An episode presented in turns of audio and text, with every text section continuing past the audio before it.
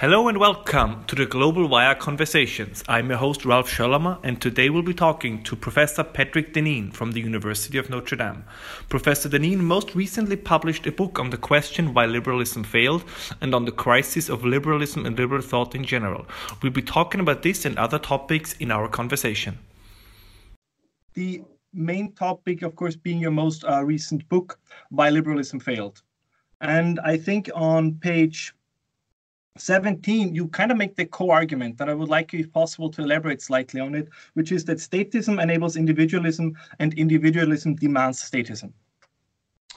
Right. Uh, so my, I guess the core argument is that liberalism is um, more than merely a kind of modus vivendi, a way of getting along. Uh, the way in which it's typically described as a political philosophy is that it's a way for people who don't disagree on the ends or purposes of life uh, to, to get along, um, to um, arrive at a kind of a base level form of cooperation from which they can then pursue their various ends and purposes.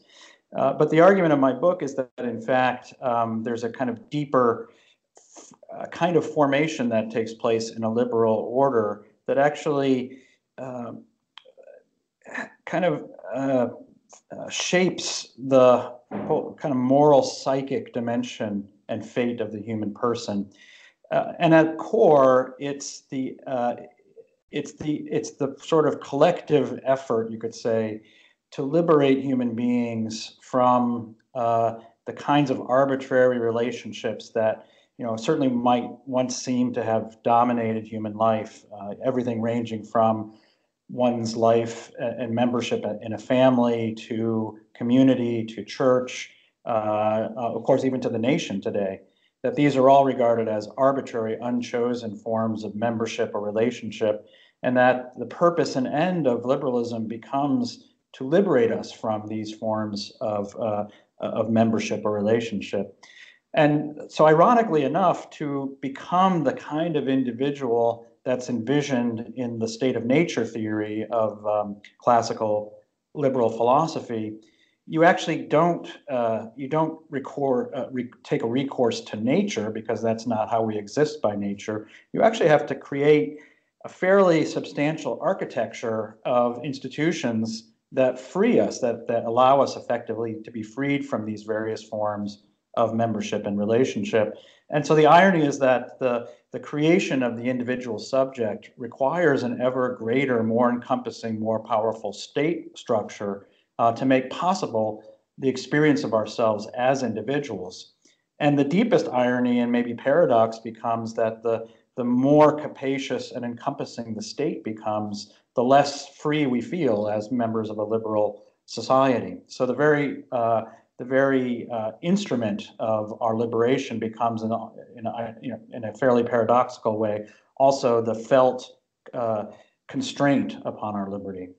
I mean, it looks like what you what you're doing is you kind of divide a political theory, the history of political theory, into starting with the with the ancient Greeks, uh, Aristotle, Plato, and then with Hobbes, I think you detect the change the idea that that community and especially community is creating virtue and virtue enabling community that this thought is kind of pushed aside and this kind of state of nature theories come in where we are supposedly all individuals and these it's institutions that put us into a community for better or worse depending on, on which philosopher one looks at. And you kind of turn this upside down right? You say we're actually born as community longing uh, individuals or a community longing species and it's actually the institutions that turn us into individuals. Yeah, I mean, so Hobbes really does uh, revolutionize political philosophy uh, in that he, uh, in order to determine what human nature is, of course, a very long-standing question in philosophy, uh, elects a kind of Cartesian route, uh, follows uh, Rene Descartes by turning inward, turning into a kind of almost psychological examination of the mechanisms that drive human behavior. And he concludes that if we really want to understand human nature, we understand human nature by under, understanding ourselves as radically separate selves, as these kind of atomized selves, which is both in keeping with his, his methodology. His methodology requires us to think of ourselves as radically individuated selves, but also uh, is in keeping with his vision or view of what human beings actually are like, that we're actually extremely and radically self interested, atomized individuals who seek our own advantage at the expense of other individuals. And of course, this, this overturns centuries of thinking about human beings, uh, to use the Aristotelian phrase that we are by nature political animals, or the Thomistic uh, phrase from Aquinas uh, that we are by nature social and political animals, that we are by nature uh, creatures that um, only can really conceive of ourselves as relational creatures. Uh, so I, I think um, in many ways, um, not only does Hobbes seek to um, describe human nature, but in the course of that description actually seeks to persuade us that that's what our nature is. So, so it's more than merely descriptive. There's actually a kind of very deep rhetorical and pedagogical effort on the part of figures like Hobbes to persuade us that that's what, in fact, we really are because that would be the idea, assuming that Hobbes wrote at a time of lots of civil strife and, and, and an area of significant violence, to if we could only kind of embrace individualism and wherever possible leave each other alone, the risk of violence would secede. And I think you you make an, an excellent point, and I think even that the, the, the chapter title was perfectly put about the anti-culture of liberalism. Kind of if we presume culture is something we do together, the creation of ideas or visions of liberty together, that Hobbes would be somebody who says, well, if people start doing this, this is where the problem might start, right? You kind of you create religion, you create community around religion, but then you end up with religious wars. So wouldn't it be better if we kind of put all of that uh, aside in the first place and focus on on individualism? That's exactly right. Uh, and in fact, if you if, if, you think about all the things that I just described as um, leading us to think or cultivating in us the idea that we are um, participants in a broader web of relationships and in a longer narrative of, uh, of, of, human history, uh, then the broad uh, designator of that membership is really culture. Culture is the way in which we, you could say, our, our selfhood is understood in relationship not only with other human beings, but as I argue in that chapter, also with um, in and through time, uh, uh, thinking about ourselves as historical creatures, as parts of a woof of time, as creatures who exist not only, you could say, we exist not only during the course of our lifetimes, but there's a history of us before we're born, as there will be a future of us after we die. That uh, in a cultural setting, we think of ourselves as part of a longer narrative that that extends before and beyond our own lifespan, as well as thinking of ourselves as creatures who are um, uh, embodied in places. Right? Uh, I, I, I'm always struck by uh, German, French uh, names of, of, of, aristocrats. If you're a German aristocrat, you have the word von in your name, or if you're a French aristocrat, Alexis de Tocqueville, that a designator of who you are is where and whom you are from. That's, that's literally the person you are.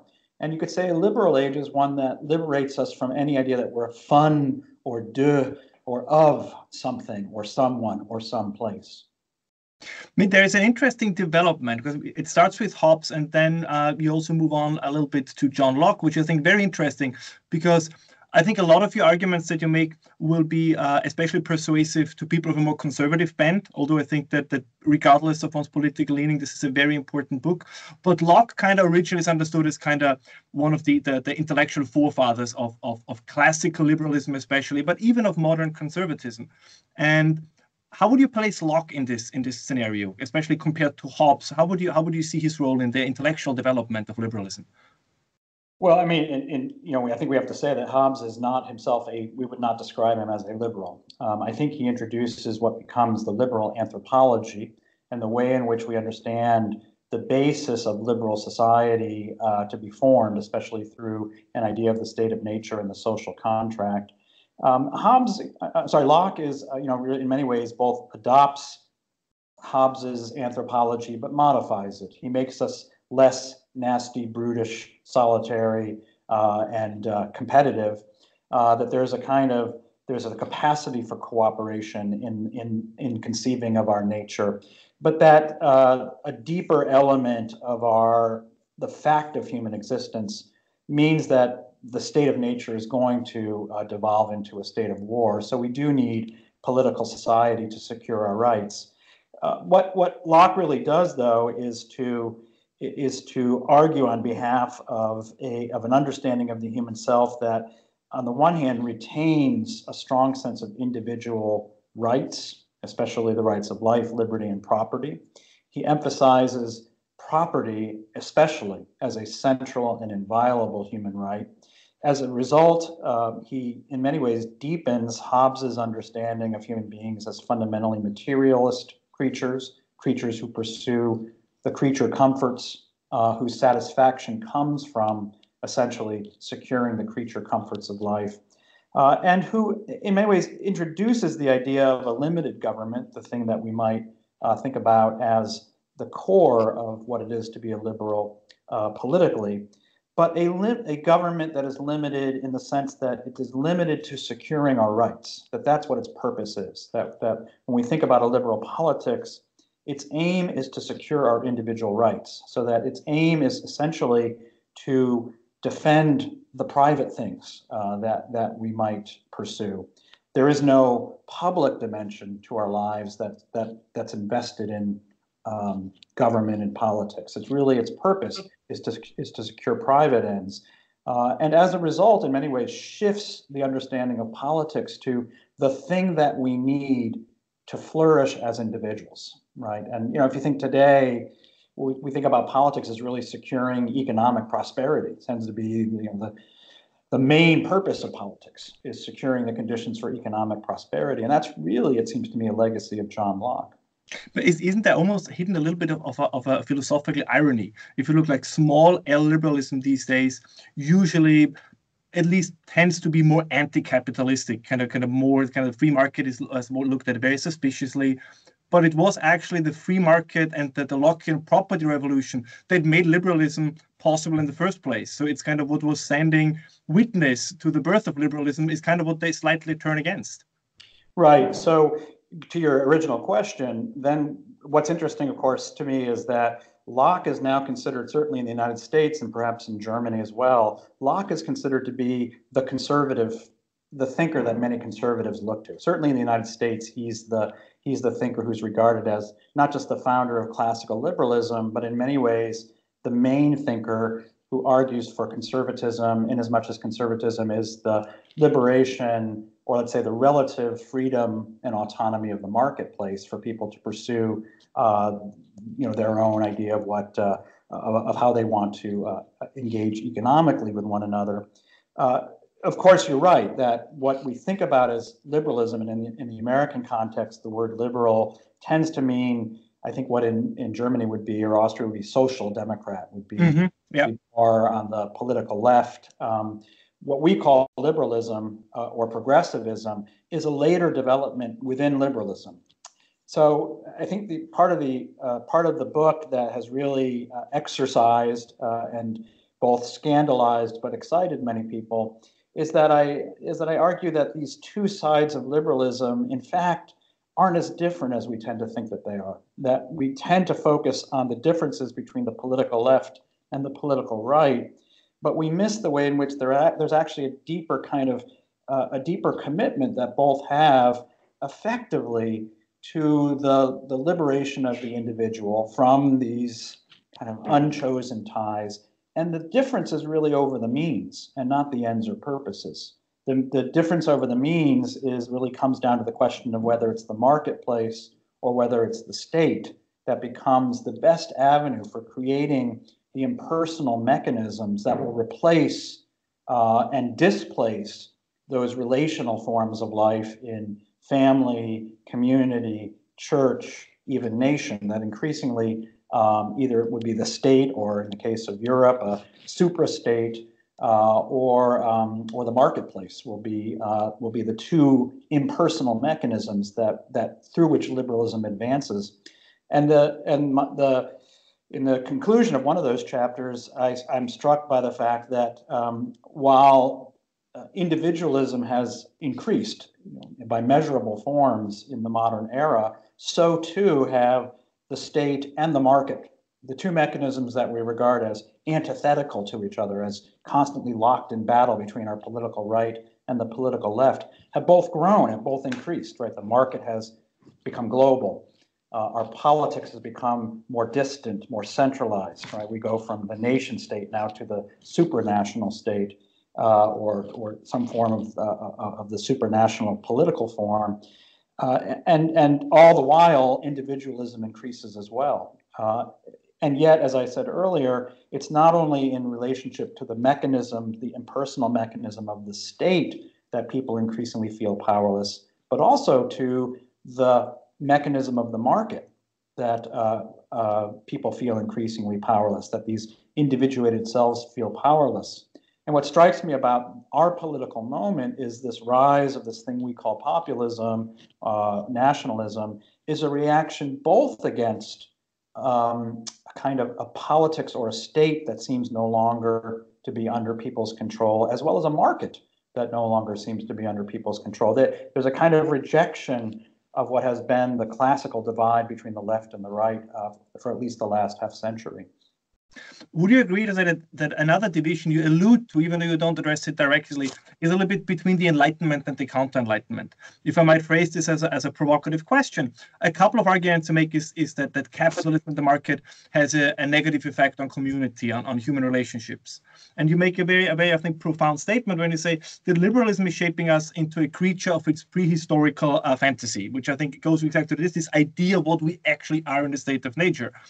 But couldn't a counter argument be, well, Dr. Deneen is arguing against a prehistorical fantasy by one side, but isn't this idea of kind of a, you don't say this, so these are my words, of like a harmonious community of small community, isn't that just another form of kind of this this fantasy and that this kind of society never existed? This would be an argument that uh, Deirdre McCloskey, for example, would make, right? That actually capitalism allows us to join more communities than ever before, right? You can be part of the PTA and of a soccer club and uh, of the faculty club, all these kind of things. So, so there is. Do you think there could be arguments made against the idea that capitalism is making us always kind of has a deteriorating effect on on community?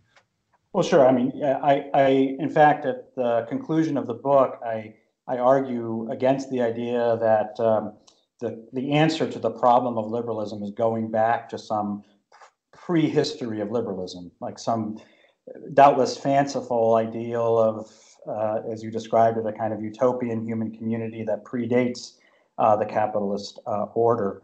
Um, but uh, in fact, you know, what strikes me is that um, what what you just described is uh, is often the answer that that we are freer to become the kind of person that joins a whole variety of communities. We can live.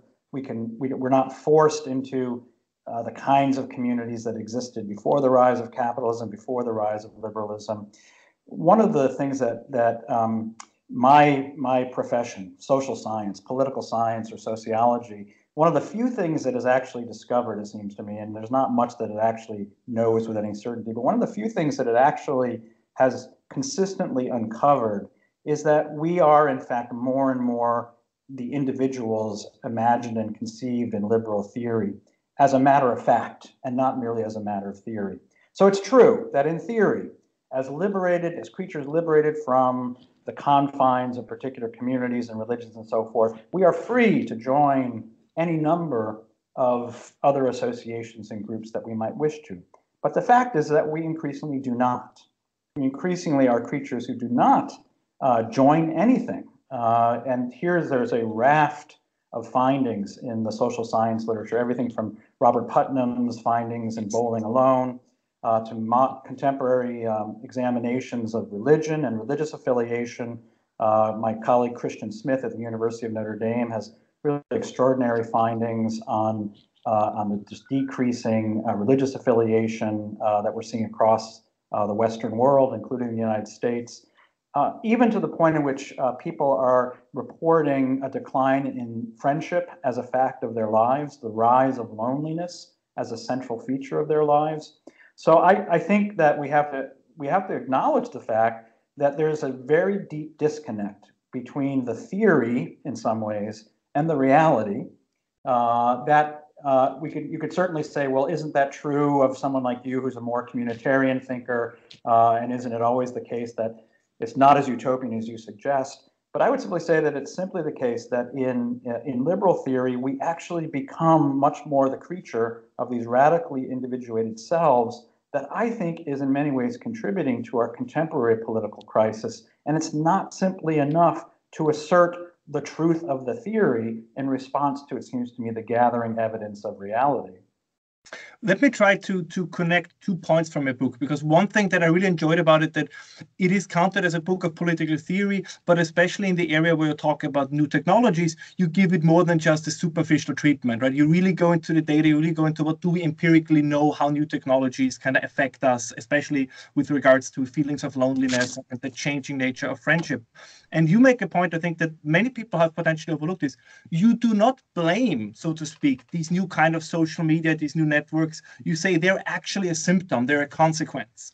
I think that's a very interesting point. That it's kind of the idea we kind of want to be lonely occasionally, or not lonely, but we want to have the the primary option we want to have is of individualism, of, of being ourselves. So this kind of then led to the the the, the emergence of this this this lower levels of, of community. But as an add-on to this point, or two two add-ons, two quick ones. One is I think this probably has been the great surprise of the 20th century. It's kind of that the biggest market capitalization we see in technologies that enable community, right? That we see we see that the biggest kind of people willing to fund is kind of to to share themselves in whatever form, whether it's via pictures, via stories with others.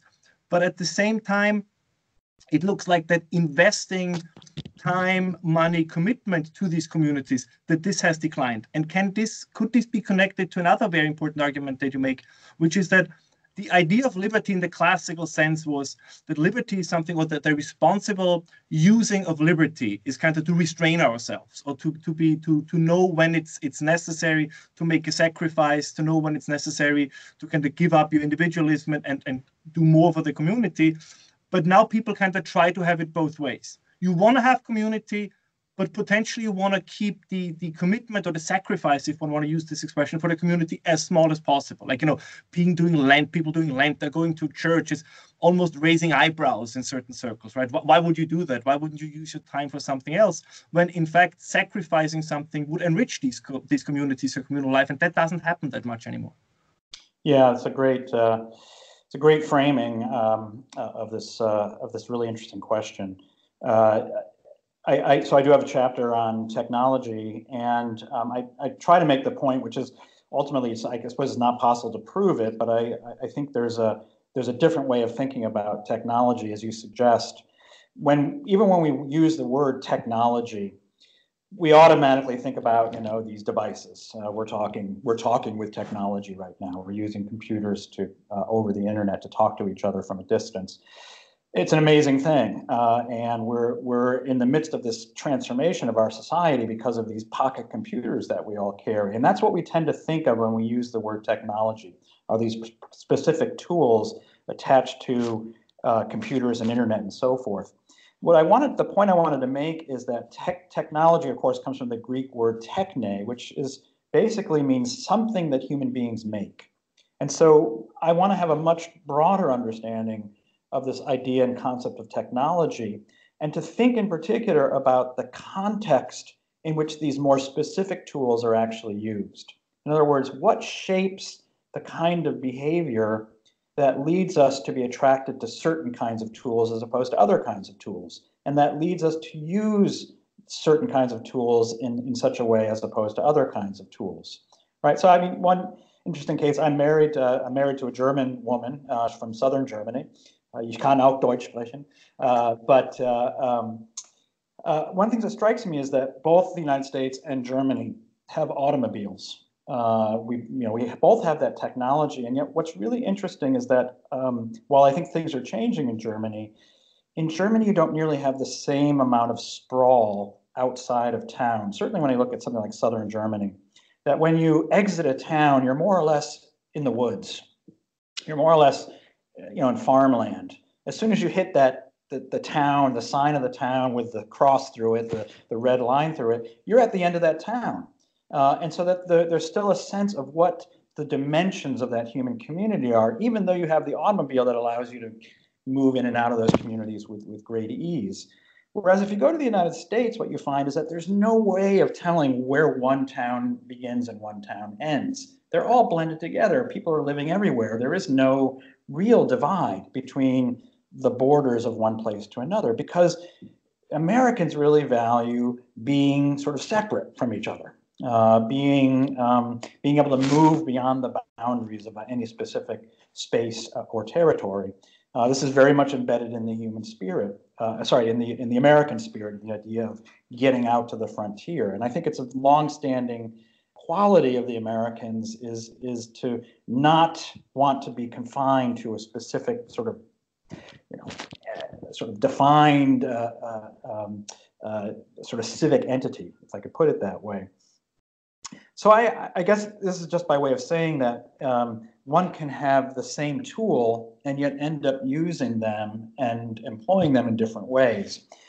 What interests me about uh, then about what we talk about technology as as the internet and so forth is that it does seem that in liberal societies, especially, there's a strong tendency to want to use this technology in exactly the way that you suggested, which is to use it as a replacement for the kinds of community and the kinds of replacements that we increasingly don't don't have and that we don't seek, right? That we eschew, that we avoid.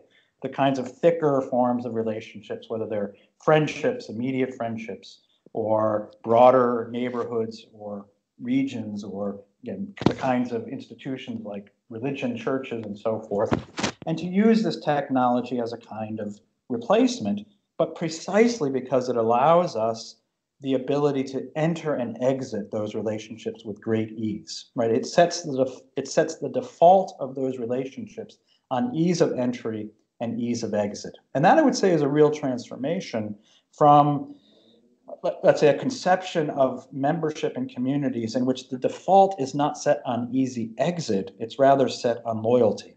Yes. Right? The default is set on a kind of loyalty to that community that if one runs into difficulties or challenges, your first response isn't simply to exit, right, to block that person or to, you know, stop that person from being your friend on Facebook or what you will. Your first impulse is to see if you can repair the relationship or change the terms of the relationship, perhaps. But it's not simply to exit. So I think, uh, in many ways, that what I want to say about technology is that we have to think about the deeper technology of our political organization and our social organization ourselves, and then think about the tools that, that we typically call technology, and that our politics or our political philosophy is a technology. And unless we see it in those terms, we'll tend not to see the deeper shaping forces of this other stuff that we call technology. I mean, I think this because this dovetails with a lot of your arguments, and, and to you to use an example that that that might be a little a little a little uh, crude, but nonetheless, if, if you, you know, I'm, I'm a huge fan of, of zombie movies, and I always think that the most interesting part of zombie movies is kind of the first half hour when you see how all the institutions start to break down, right? The police, the military, everything that people rely on in their daily lives disappears. And then the remaining question is, whom can I turn to and trust, right? Without having the state there, who is kind of my backup if the person should betray my trust? And you make a point, for example, you mentioned um, uh, another book that talks a lot about the Amish. But I have to admit, as absurd as it sounds, it might would make a great movie. But if there would be the zombie apocalypse, probably an, an Amish community would be an interesting one to turn to because I much rather trust them not to stab me in the back than any other kind of community. As you pointed out, loyalty does not being in contact or sharing information does not create loyalty.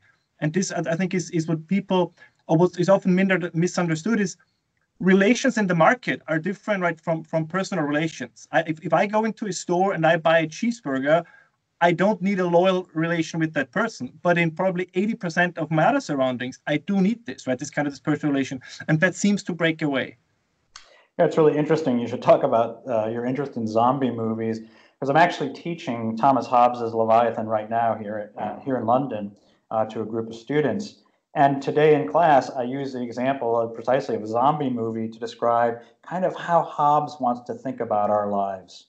That we're kind of, you know, at any moment the zombies could jump out and destroy everything. That that that there's a kind of deep fragility to these institutions that we think are deeply reliable. Because he wants us always to be aware that but for our sort of agreement as these radical individualized selves to the state, our loyalty to the state, there is nothing that would hold us together.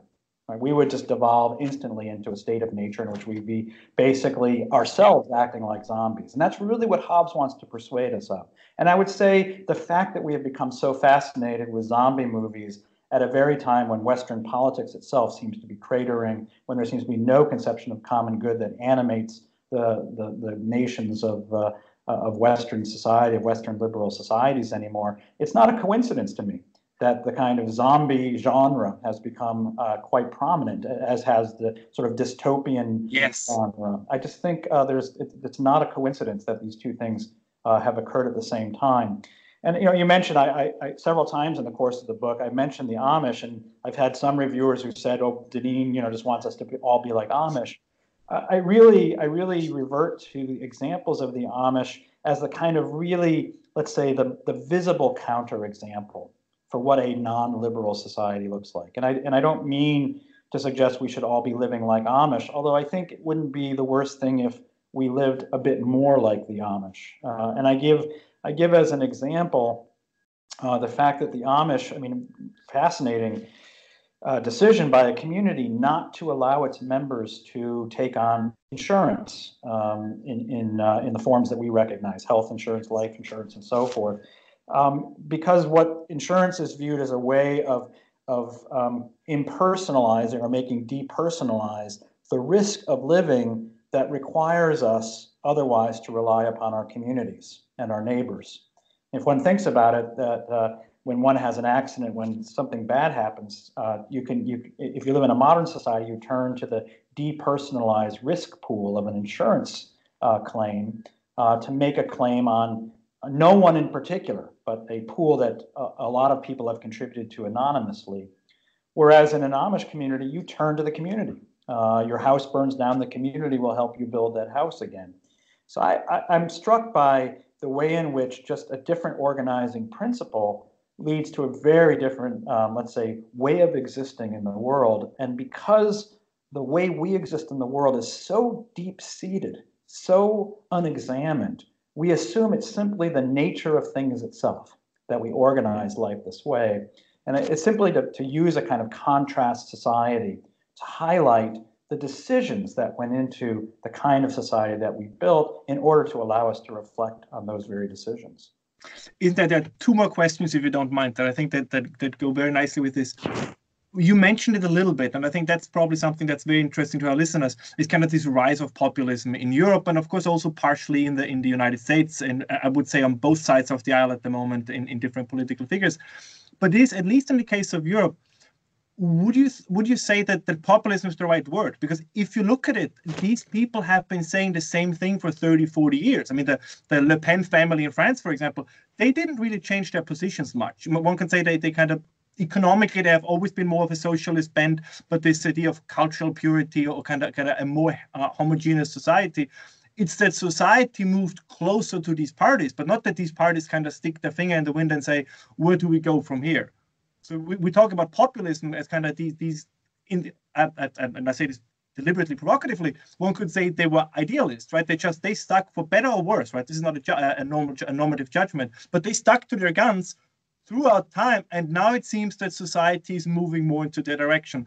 And doesn't that slightly reflect almost an age-old dilemma? And, and you allude to this also in your book a little bit, and then in a couple of recent presentations. Isn't that kind of the the, the old division between Anglo-Saxon kind of British philosophical tradition and German continental philosophical tradition. This idea that that idealism, romanticism, kind of that, that, it, that human existence is more than kind of our, our physical presence and our material needs. And I think this has been, at least in the German tradition, been an argument immediately kind of against against Anglo-Saxon tradition, right? I mean, it's it's the famous Nietzsche quote that only an Englishman strives for happiness, and that they have the, the soul of shopkeepers. It, so, so, what do you think about this? Yeah, no, it's a great point. I, I think it, you know you're right, and um, uh, that these, let's say, what we now call populism, in other words, positions that are aimed to appeal to a broad mass of people, have been around in various forms in France and Germany. Uh, they've been around in the United States for some period of time, and there's an old populist tradition that goes back to the 19th century. And that I think you're absolutely right that kind of conditions now have arisen that have suddenly made those very salient to a large number of people. And so, what are those conditions? And, and, and this is part of the reason why I think I've been in a lot of these kinds of conversations about my book, because for whatever reason, it seems that the logic of liberalism itself, right? If there is such a thing as a logic of a kind of ideology, and if liberalism is in fact more than merely a kind of political settlement, but is in fact an ideology, which is to say that it has a certain vision of human life and human society that it sort of logically will seek to put into effect, right? The same way that communism sought to do so.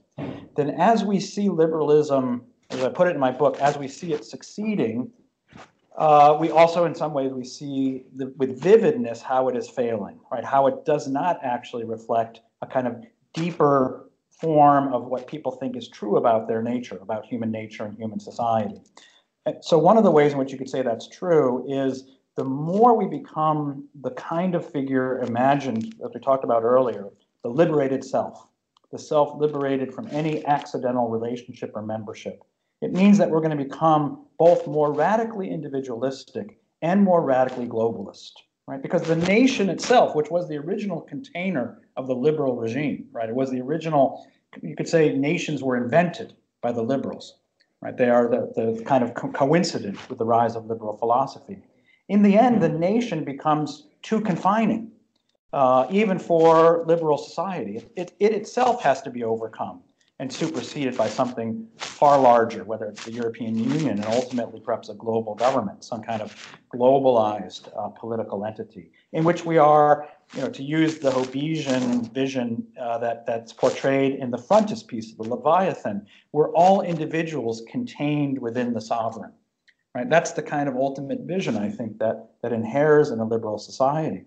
And I think we're seeing in part a rebellion against that logic, right? And it's being portrayed in different ways or, or articulated in different ways through obviously uh, um, a uh, you know, kind of response to and against immigration, I think especially uh, in parts of Europe and the United States, but also the sense uh, of a rejection of a globalized economy uh, that increasingly benefits a certain portion of the population. A rejection of the idea that sovereignty should lay so far distant that ordinary people no longer feel any command over their political lives. I think uh, not co- not uncoincident is the is a re- is a reaction against the kind of let's say the social achievement of liberalism, which is kind of you know embodied in the sexual revolution, uh, the liberation of the self from genders, from uh, from marriage, from children, and I think there's a kind of there's a coalescence where you see this you know kind of uh, the the almost sort of pagan populist and and Christian um, and Christians, conservative Christians, traditionalist Christians joining aspects of this populist movement. So I think there's a there's a coalescence of a lot of uh, reactions to what it seems to me as a purified liberalism that we're seeing coming into being, and it's realigning our entire politics, no longer against our our um, you know sort of comfortable left-right liberal axis, but now a, a, much much different axis. And we're you know I'm living in England right now, and I think we're seeing in real time the creation of a rather new and different kind of political alignment over the question of Brexit, as we're seeing this play out in many other countries across the West.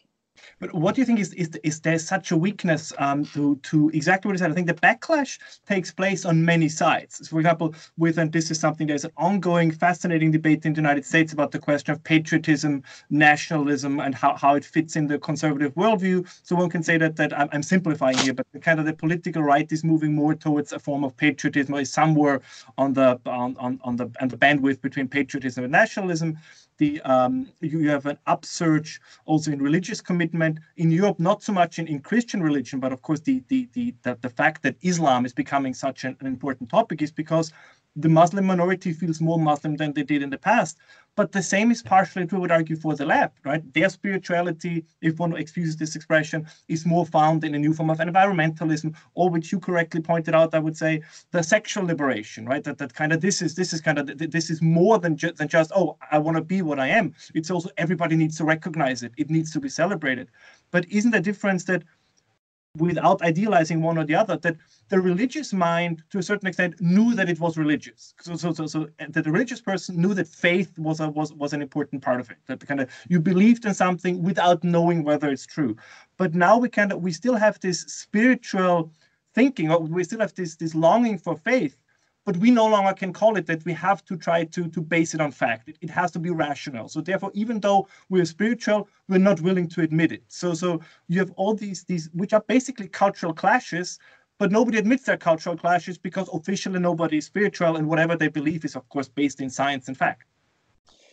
Yeah, I mean, I guess I would I would um, uh, just very briefly um, maybe uh, amend your uh, what you said about religion in Europe to point out that it seems to me that there is a pretty close tie between a certain religious sensibility in the parts of Europe, uh, Eastern Europe especially, so Hungary and Poland, where you're seeing right a kind of resurgence of both what we're describing as populism, as well as a kind of strengthened, um, very strong view that somehow a, a strengthening of the uh, of the religious foundations of the society, combined with attention to uh, you see this in Hungary, the effort to encourage uh, birth rates, uh, marriage, to decrease abortion, uh, to decrease divorce, and so forth. So it seems to me that even in Europe, uh, maybe not maybe not Germany, Austria, and so forth, but in parts of Europe, uh, there's there's been a, at least let's say a kind of a sympathetic relationship between traditional religion and populism that that that we see as well in the United States, and you know, it's very interesting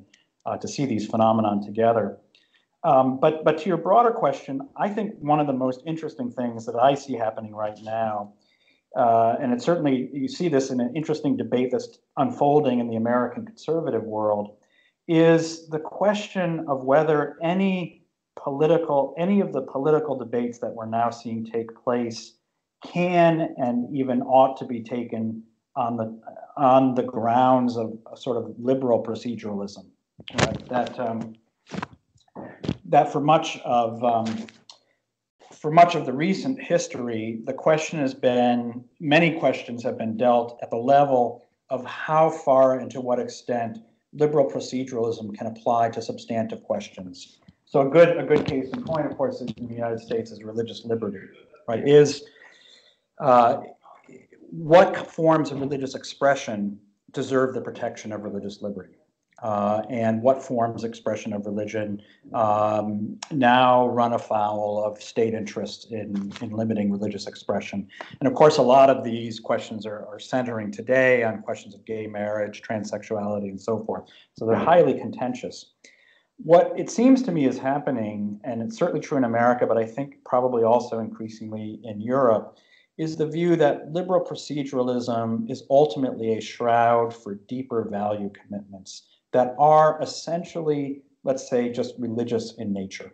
Uh, that that both sides today, um, those who are liberal, self-described liberals, and those who are critics of liberalism, increasingly see themselves as defenders of a substantive set of goods, right? That uh, can't simply be articulated in procedural terms and that these goods are held with the commitment of that are akin to, or in some cases are nothing other than faith commitments. Right. So uh, you know, I'm struck. I am really struck walking around in London these days that every store, every business, every house has a rainbow flag.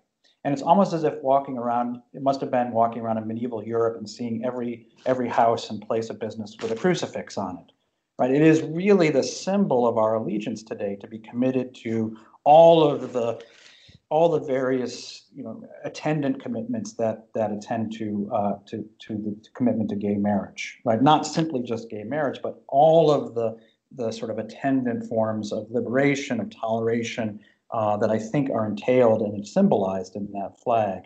We are, in some ways, in the midst of a kind of unacknowledged religious war if I could put it in those radical terms, in the West today. And and I think it's um, in some ways there's still uh, some of this is articulated in liberal proceduralist terms, but increasingly those terms are no longer capable of containing the actual value commitments that are on the table that are being combated. And it seems to me that there is no easy way to settle a religious war like this one because the commitments are so deeply held and they are so antithetical. This brings me to, I promise, my final question, but I think this is something uh, our conversation is a great point to end our conversation on. As you just pointed out, it's, and, and you also refer to this in, in your book, the claim of the liberal state is kind of to be neutral, right? It doesn't make claims to the good life, but as I say, even those those what they would call procedural things are actually hidden ideas of what the good life or the good society looks like. It's just it's just not said openly, and it seems to me that one way how this is, is, is the attempt is, whether consciously or unconsciously, the idea is to implement this, is that certain topics are pushed out of conversation. And I see, I think we see this particularly strong uh, in the United States more than in Europe, but it is coming to Europe too, right? On university campuses, in, in the entire higher education system, where very often studies, and we had a couple of cases recently where certain studies are under scrutiny, not because of whether or not they were scientifically sound, but because they fear what effect they could have on specific views, right? And there's, there's, there's a couple out there, paper was recently published regarding colonialism or uh, the, the rapid onset of gender dysphoria, these kind of things. And, and this is, I think, one of the more dangerous trends. And, and you make this very important case towards the end of your book is this also goes against anything that liberal education was supposed to be. Uh, kind of uh, starting with an engagement, the critical thinking first of all needs knowledge, and kind of then you you shape yourself in, into this virtuous being. But that certain discussions can no longer be had at universities, which would be the places to exactly have these conversations. Yeah. Well, I you know I'm I.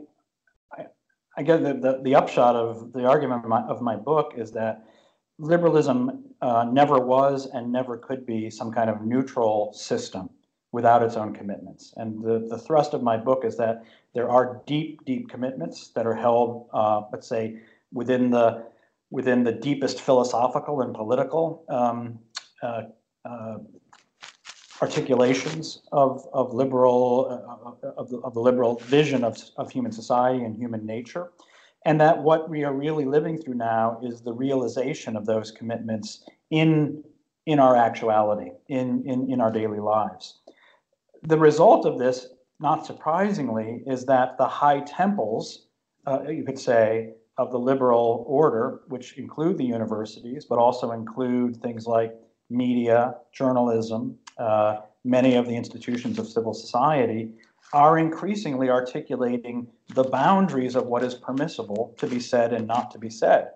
And for someone who teaches at a Catholic university, I teach at the University of Notre Dame, it's really interesting to watch this unfold because Notre Dame, about 50 years ago, went through a kind of deep internal struggle about whether or not it would continue to draw boundaries on what was permissible to be taught and said um, and discussed and what books could be permitted to be published and even taught in a classroom.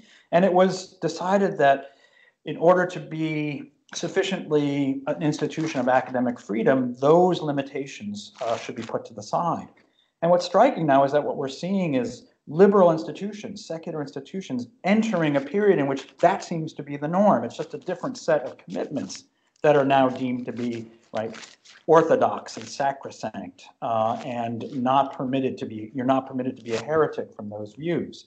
And the question to my mind in many ways is is it possible really possible ever to have a completely neutral institution in which anything can be said anything can be taught? And i suspect it's not the case. I think there's always going to be some commitments in any human society whether it's you know an older catholic society an older catholic university or a modern secular university that are going to be essentially forms of religious commitment, or we could say sacrosanct commitment. And so the question to my mind is yes, I mean, in many ways, yes, uh, uh, it, it, would be better if many of these questions could be freely discussed uh, and engaged with in a university.